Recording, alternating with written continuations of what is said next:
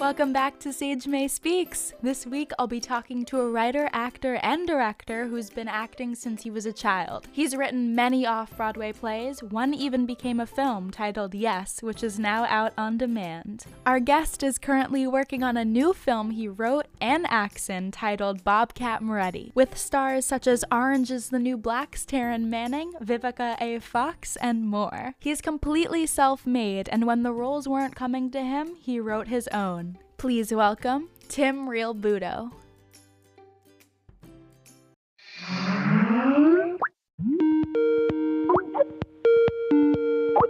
Tim, thank you so much for being here. I am so excited to talk to so you. excited to talk to you as well. Thank you. I reached out to you because I saw your movie Yes, and I freaking loved it. My mentor, Kathy Salvadon, who's uh, episode one, was actually in it. Yeah. Yeah, so I came to your premiere and I heard the talk back and all that fun stuff. Oh, thank you. Yeah, so I wanted to hear how it's been for you as a writer and actor and director during COVID. Surprisingly, it's been busy. Oh, it's great. It's it's uh, I mean, I don't think that's the typical answer, but um, for me, I when we were in when we were in early on quarantine, where like you know we weren't allowed to leave our houses or anything, a friend and I created a play reading series where we would read virtual plays every other week. And we got a lot of you know great Broadway actors together, and we would. Uh, so I was busy doing that, and then by the time um, filming opened in California, I was out in California working on a film. Uh, so I just got back a couple of weeks ago, actually, and uh, you know we were we were working on the film with a lot of COVID restrictions, but I've I've been working. I've been keeping busy. Yeah, that's amazing. Oh, I love to hear that. Everyone's always like, oh, it was so dead, but like, yeah. I mean, there was a period there where I was like, you know, I really a few weeks where I really needed to do something, and so that's why we started the play reading series, and then thank my lucky stars that the the, the film I'm working on got the go ahead. You, as I said, were incredible in Yes, um, and I love the movie, and I couldn't stop talking about it. And so I wanted to know where you got that idea, and if it was your first screenplay and all that fun stuff. It wasn't my first screenplay. I had been writing for many years, but um, only as a hobby. You know, I took a screenwriting class in co- in college, and I wrote I wrote some really bad screenplays, maybe from when I was in junior high school, just like fun stuff, just just just for myself. Um, but it was my first one that I was pretty sure was going to get made. Um, yeah, so it wasn't my first screenplay, but it was my first produced, you know, screenplay. Obviously, uh, it came about because I was doing uh, the off the off Broadway version of the play, Mm. and uh, director came and saw it and said that it should be a film. And I, right away, I realized that was a really good idea because it, it was a two person play, and I realized that I could. You know, fan it out and include more characters and include more locations that weren't in the play. And once I sat down and wrote the screenplay, I knew it was going to work as a movie.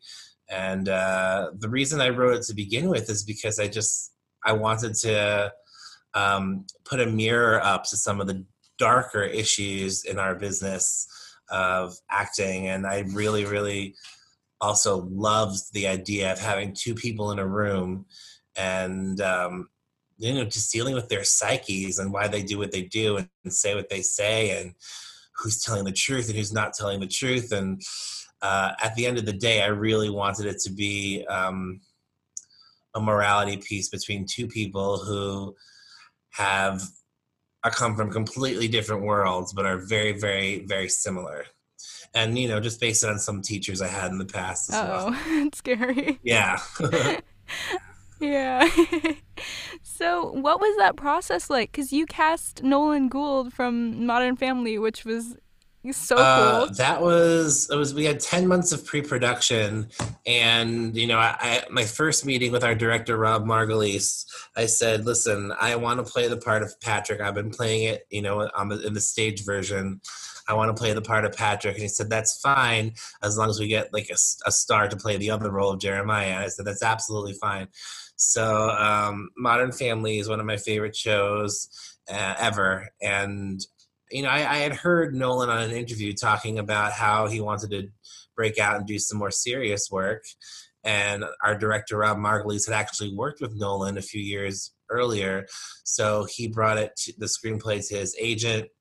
The agent liked it, the manager liked it, the publicist liked it, and then and then um, 20th Century Fox, who owns Modern Family, had to approve it. So it had to go through this whole chain of people before Nolan was even able to read it. Then he read it and he said it was Jeez. exactly what he was looking for. You know, completely the opposite of Luke, uh, Luke Dunphy which it, is, and it's exactly what he was looking for. So I flew out to California and had a dinner meeting with him, and I we just knew right away that we clicked and it was the right choice. That's so cool! Wow, that's crazy. You had to go through so many people. Yeah, I wasn't aware of that. yeah. Oh, geez.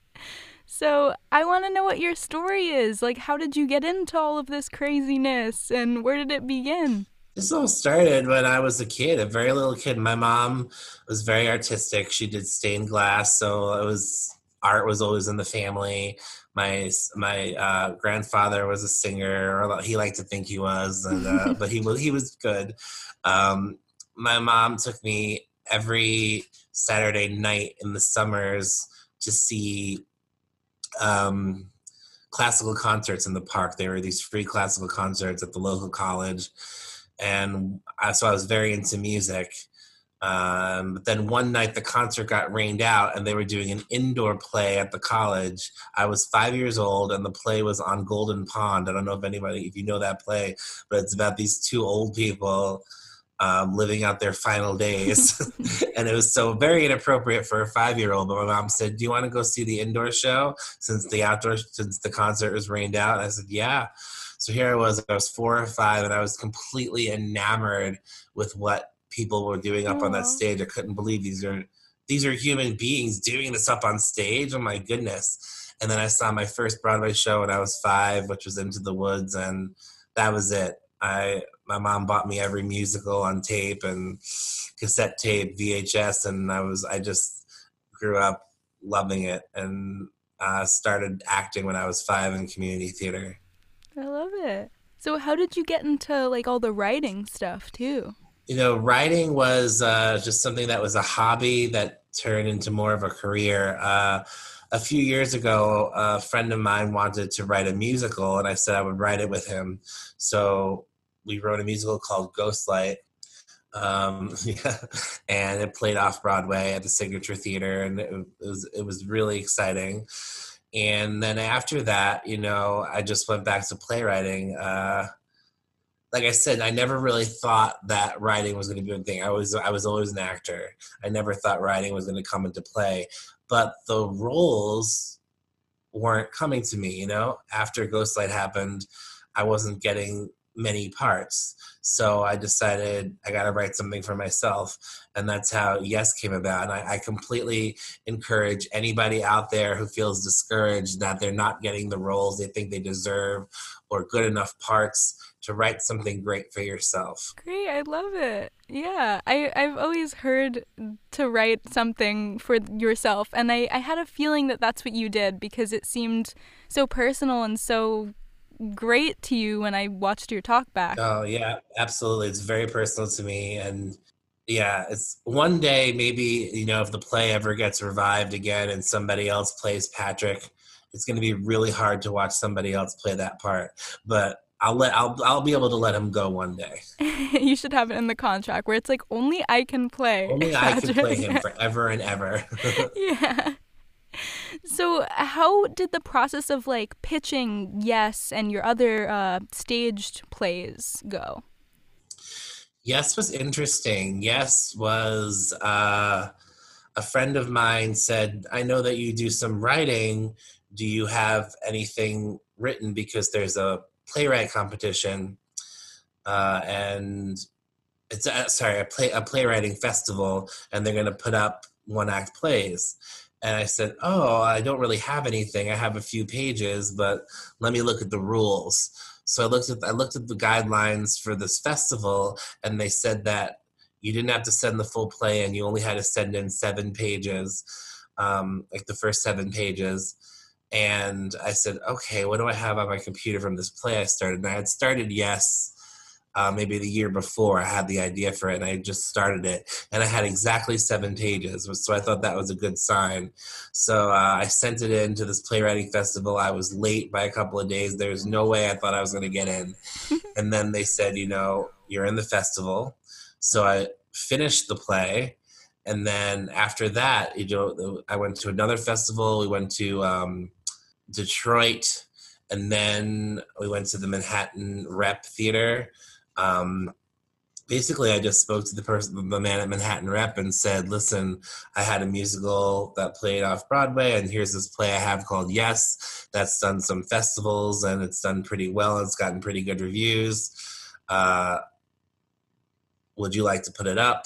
And he read it and he loved it, so we put it up off Broadway at Manhattan Rep, and then from there, that's how the director saw it and became a screenplay. For the acting stuff, how did you get representation? Representation is really hard, and I feel like I, it's a really hard thing to get. Oh, you're telling me. And uh, I've been there. Uh, absolutely. Uh, you really have to send your headshot out to like a hundred hundreds of people and hope that a couple of them call you in uh, right now, I've been lucky to have an agent. Um, he's very, very new. But before that, when I was working on Yes, and even working on the movie, I was I had no representation. Really? So, yeah, really. Wow, that's so cool. So then, just, yeah, you did that. That's awesome. You just got to pound the pavement, or luck, or or know somebody who has a connection it's it's very tricky. It's very tricky to get an agent in this business or a manager. Yeah, I honestly think that that's like one of the toughest things. It's one of the toughest and and sometimes you don't even gel with them. I've had a few I've had agents in the past that haven't gotten me auditions and I had to fire them or vice versa because I wasn't booking auditions. It's very it's very it's very it's very tough. You have to not only get the appointment and then get the contract with the agent, you also have to gel with them. Totally. Ah, it's so annoying. Yeah, I'm glad you got someone now though that you yes, like. Yes. So this question sucks. How do you deal with like rejection that comes with being an actor or if any of your plays have been rejected and or anything, just stuff like that? I've been rejected more so many more times than accepted that it's ridiculous. Um I hate uh, that. I'm so, but I'm so. It, it comes with the territory. You have to know that going in, and you have to have a thick skin, and you have to really remember that so much of the time it has nothing to do with your talent. It has to do with the time and the place, the right person. Maybe um, you're too tall, you're too short, you don't have the right hair color your name is their ex's name and they don't want to cast someone with that name. It's really ridiculous. Um, there's no right or wrong. There's no rules, and there's no rules to, to and how to get a part. Um, you'd have to be in the right place at the right time and do the work. But I've gotten so many no's, and just really, honestly, time, time. You get over it with time. There have been some devastating ones, and then it starts getting easier. It gets easier and easier because this business, I always say this, and I say this in every interview, that the no's outweigh the yeses. But when you get the yes, it's worth all of those no's because it's such an amazing thing to hear yes in this business. It is. No, I totally agree. It's like it's so much more of an exciting yes when you get one. Yes. because you've heard no. You've been working for so long. Yeah. Do you consider yourself more of an actor or a writer or a director or like a mashup of everything? I'm a mashup, but I'm definitely more most mostly an actor. Um, like I never ever thought I, I have left directing behind. I directed the off Broadway production of Yes, but I I didn't want to direct the film. Um, so I'm not really a director at all. Uh, I don't really like the responsibility. um, I'll, I guess I'll always write now. You know, it's it's become a part of me. But my number one love will always be acting. That's something. if if someone put a gun to my head and said you have to give up writing or acting, I'd give up writing. Oh. So yeah, acting is just always going to be part of me. Although I do love writing as well. Acting's the one. Yeah, it's the one. so excited for your new film, Bobcat Moretti. Me too. Thank you. And you have some massive stars in that, by the way. Um, Yeah. Yeah, Taryn Manning and Vivica Fox. Like, Yep. wow. Congrats. Thank you. And let me tell you, they're so they're the two of the most down to earth people you ever want to meet. Really? Yeah. Oh, did you begin shooting for that yet? Yes. That's so cool. Are you allowed to say what it's about? Sure. Yay. Um, it's about um, a man who completely who loses his family in a tragic accident, and he's diagnosed with a disease, and his life is in shambles. He's going down a wormhole, um, but he discovers his late father's sport of boxing, and he finds redemption and salvation and peace through the world of boxing. So we filmed part one this year. Um, we just finished a couple of weeks ago, and then we we we, we do part two next year. so you were filming during COVID. We were doing we were filming during COVID with all the COVID restrictions, cleaning up the set after every take, and masks in between takes, and and uh, there's a lot of restrictions. I, I had to get tested like every, every couple of days, and yeah, there's a lot. There's a lot to do when you're filming in Hollywood Get right your now. brain poked every couple Brain of days. Yeah, Yeah, yeah, Yeah. You were you were in that movie too, right? yeah, yeah. I played the lead. Yes. Yeah. That's so cool. Yeah. So how did the casting go of these massive stars? Well, see, I'm not a producer on that movie, so uh, our a lot of our producers came up with that. Um, I did mention Vivica Fox that because I, I also co-wrote the screenplay. I did mention that Vivica would be a good choice, and the director agreed. So uh, I had to say, I have like you know, as a writer, you have a little bit of a say in the casting, but the rest of it was our director, you know, going out and making the offers and just the power of the script. Uh, it speaks to a lot of people because it's a true underdog story. So a lot of people really like it. You know, Vivica decided to become an executive producer, and so did Taryn. So Oh, wow. uh, yeah, they're both executive producers on it That's as well great. as acting. oh my gosh. Yeah. So do you do any casting at all? I did more casting during Yes because I was a producer on that movie. Whereas uh, on this, I didn't really do much. Like I said, I don't. I don't do it. I just I'll give them my opinions of who I who I would like to be in the movie, but they don't have to listen to me at all. so since you did do some casting for Yes, as I guess not a casting director, but someone who had a say, what um what did you look for when auditioning people? you look for somebody who's really prepared. Um, and I'm not talking like um, having every single line memorized or anything like that. I'm talking about somebody who's done their homework and knows the character and knows the basic plot line of the story. Um, maybe somebody who knows your work and is uh, just doesn't somebody who doesn't come in completely cold.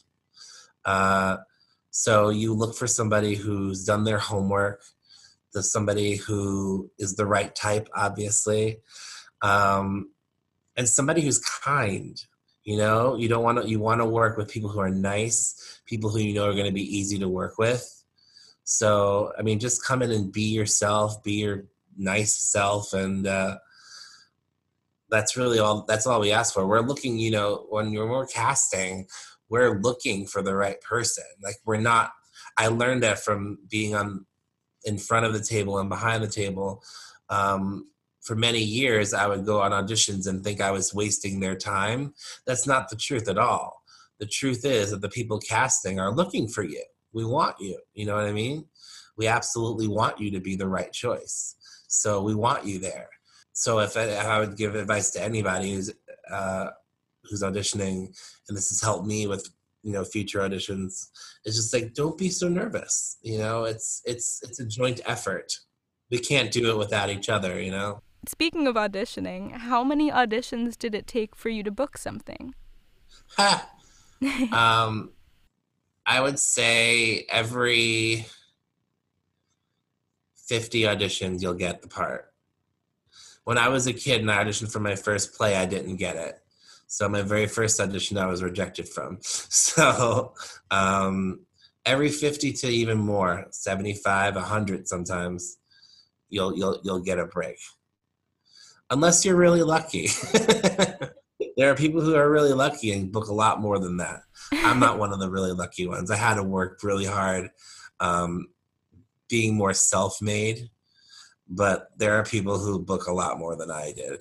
So when you are looking for people for films or uh, even other positions like looking for producers and casting and directors and stuff is it all people you already know or for actors is it do you go through websites or is it people that someone knows?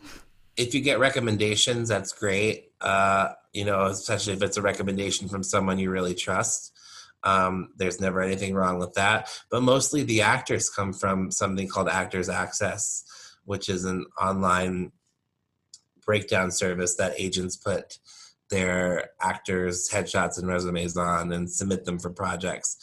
Uh, that's used quite often for casting, and you usually don't know the person coming in. Do you think there's anything specific that aspiring actors shouldn't skip in their career? Well, I think it's important to go to college, but if you don't go to college, I think it's important to take as many classes as possible um, and really study not just acting, but study um, the craft of it, study the history of the theater and the history of film. I think it's super, super important to read as many plays as possible, to go see as many plays as possible. Um, right now, obviously, we can't, but you know, one day we'll be able to again. Uh, but right now, uh, watch as many films as possible. Really watch really good actors. Um, and the main thing is don't ever think that you're done learning. You know, you're not. Like even if you've gotten parts and you've gotten good reviews and you won awards and you're famous even uh, don't do not think you're done learning always take a class and freshen up and read something read a good book about acting read, read a good play uh, that's what I find most important. You know, just just get the history of it in your body. That's awesome. So I was looking at some fun facts about you. okay. and I saw that you were almost considered for AJ Soprano. yeah, that was a tough one. Um, what had happened with that one was the casting director wanted me, and I was away no. with my phone turned off and and missed the final callback for that one. No. But uh But I saw you were in a later episode. Yeah, I did one episode of it. You know, they liked me, so I did one episode of it. Uh very small little part, but it was fun. It was fun to be on set for the day. Yeah, what was that set like? Cuz that's an iconic show. that was one of my well it wasn't my first big it was one of my it was my first big tv set and i remember that i couldn't believe that we were filming at nighttime but it was supposed to take place during the day i remember to me that was very shocking we were filming in a, in a gymnasium in a school in out in jersey and they put these gigantic lights outside of each window and when I walked into the gym, it was like eight o'clock in the morning. It was so crazy. And I remember thinking, wow, movie magic. and um, yeah, that was pretty great. That was pretty great. It was it was very massive. Yeah, it's awesome. What was your scene like? Uh, we were in a church and we stole some holy water and uh, you know the wine, not the holy water, the wine, and we drank it. and We were drunk in gym class, and it was it was fun. It was just you know AJ and his friends. So, how did you get to know that casting director since they called you in a few times? Um, I had a manager at the time who got me in for AJ, and mm. they hmm. liked me for AJ. So, uh, and then when that didn't happen, they called me back um, to come in and do this little part. So, what was your first ever uh, network show like? It was a film. My first ever film was a Woody Allen movie called Deconstructing Harry. Oh wow! Um, with a lot of big stars in it, and I played the bar mitzvah boy. And I had two days of work on that, and that was that was insane because I was young, eleven or so, and it was my first movie set, and it was a Woody Allen set, so it was very very um, expensive. nice. and working with one of the top directors in the world. Yeah. He was crazy and wacky and uh, but I had this beautiful costume and there was a ton of background actors and trailers and you know lights everywhere. So that was insane. I was probably 11 and that was my first Hollywood experience.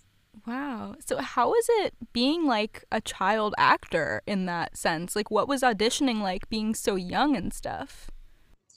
I was less nervous then. I don't think you have it uh, the more you grow up, the more you learn about life and the more you learn about rejection and the more you learn about, you know, the bad side of the business. So when I was young, I was just excited to be in the room and like, Aww. yeah, I'll audition. so I, I, was much more, uh, um, yeah, no, I was much more excited to audition when I was younger. Nowadays, it's like, oh, I have to audition. but um, I don't know. I always got, I always, I always liked auditioning when I was a kid. I always found it fun. You know, I would leave school early or not yeah. go to school at all and have a day in Manhattan and just go to my auditions and I liked it. Yeah. How were your parents about that? They were great. My mom, uh, I lived with my mom. Uh, my parents got divorced when I was three, but I lived with my mom, and she was very supportive, incredibly supportive. So, what advice would you have given yourself when you were starting out? what I would say is um, don't put all your eggs in one basket. Don't be depressed because you didn't get Sopranos, because things are going to work out. Um, there's a couple of things, uh, you know, that I feel like I re- choices I made or jobs I turned down. Um, I turned down Ugly Betty because I was in I was doing some another project at the time, and I thought it was the worst decision of my life. And what I would tell myself is every decision you make is made for a reason. And I wouldn't be where I was today if I had made different decisions. So you're on the right path. Everyone's on their own path. Uh, take your time. You don't have to rush it. You know, you're going to be in your 30s when you star in your first movie. That's fine. There's nothing wrong with that. Um, yeah, I mean, like I, what I would tell myself basically is like, don't worry about it. It's eventually going to happen. Yay! Okay, thank you so much, Tim. It was so well, great talking you so to you. Much. I'm so excited for honor. your movie. thank you, thank you. Thanks for listening. If you enjoyed the episode, feel free to follow the podcast on Instagram at Sage May Speaks and be sure to give a rate on whatever platform you're listening on. Next week, I'll be with Michael Kushner.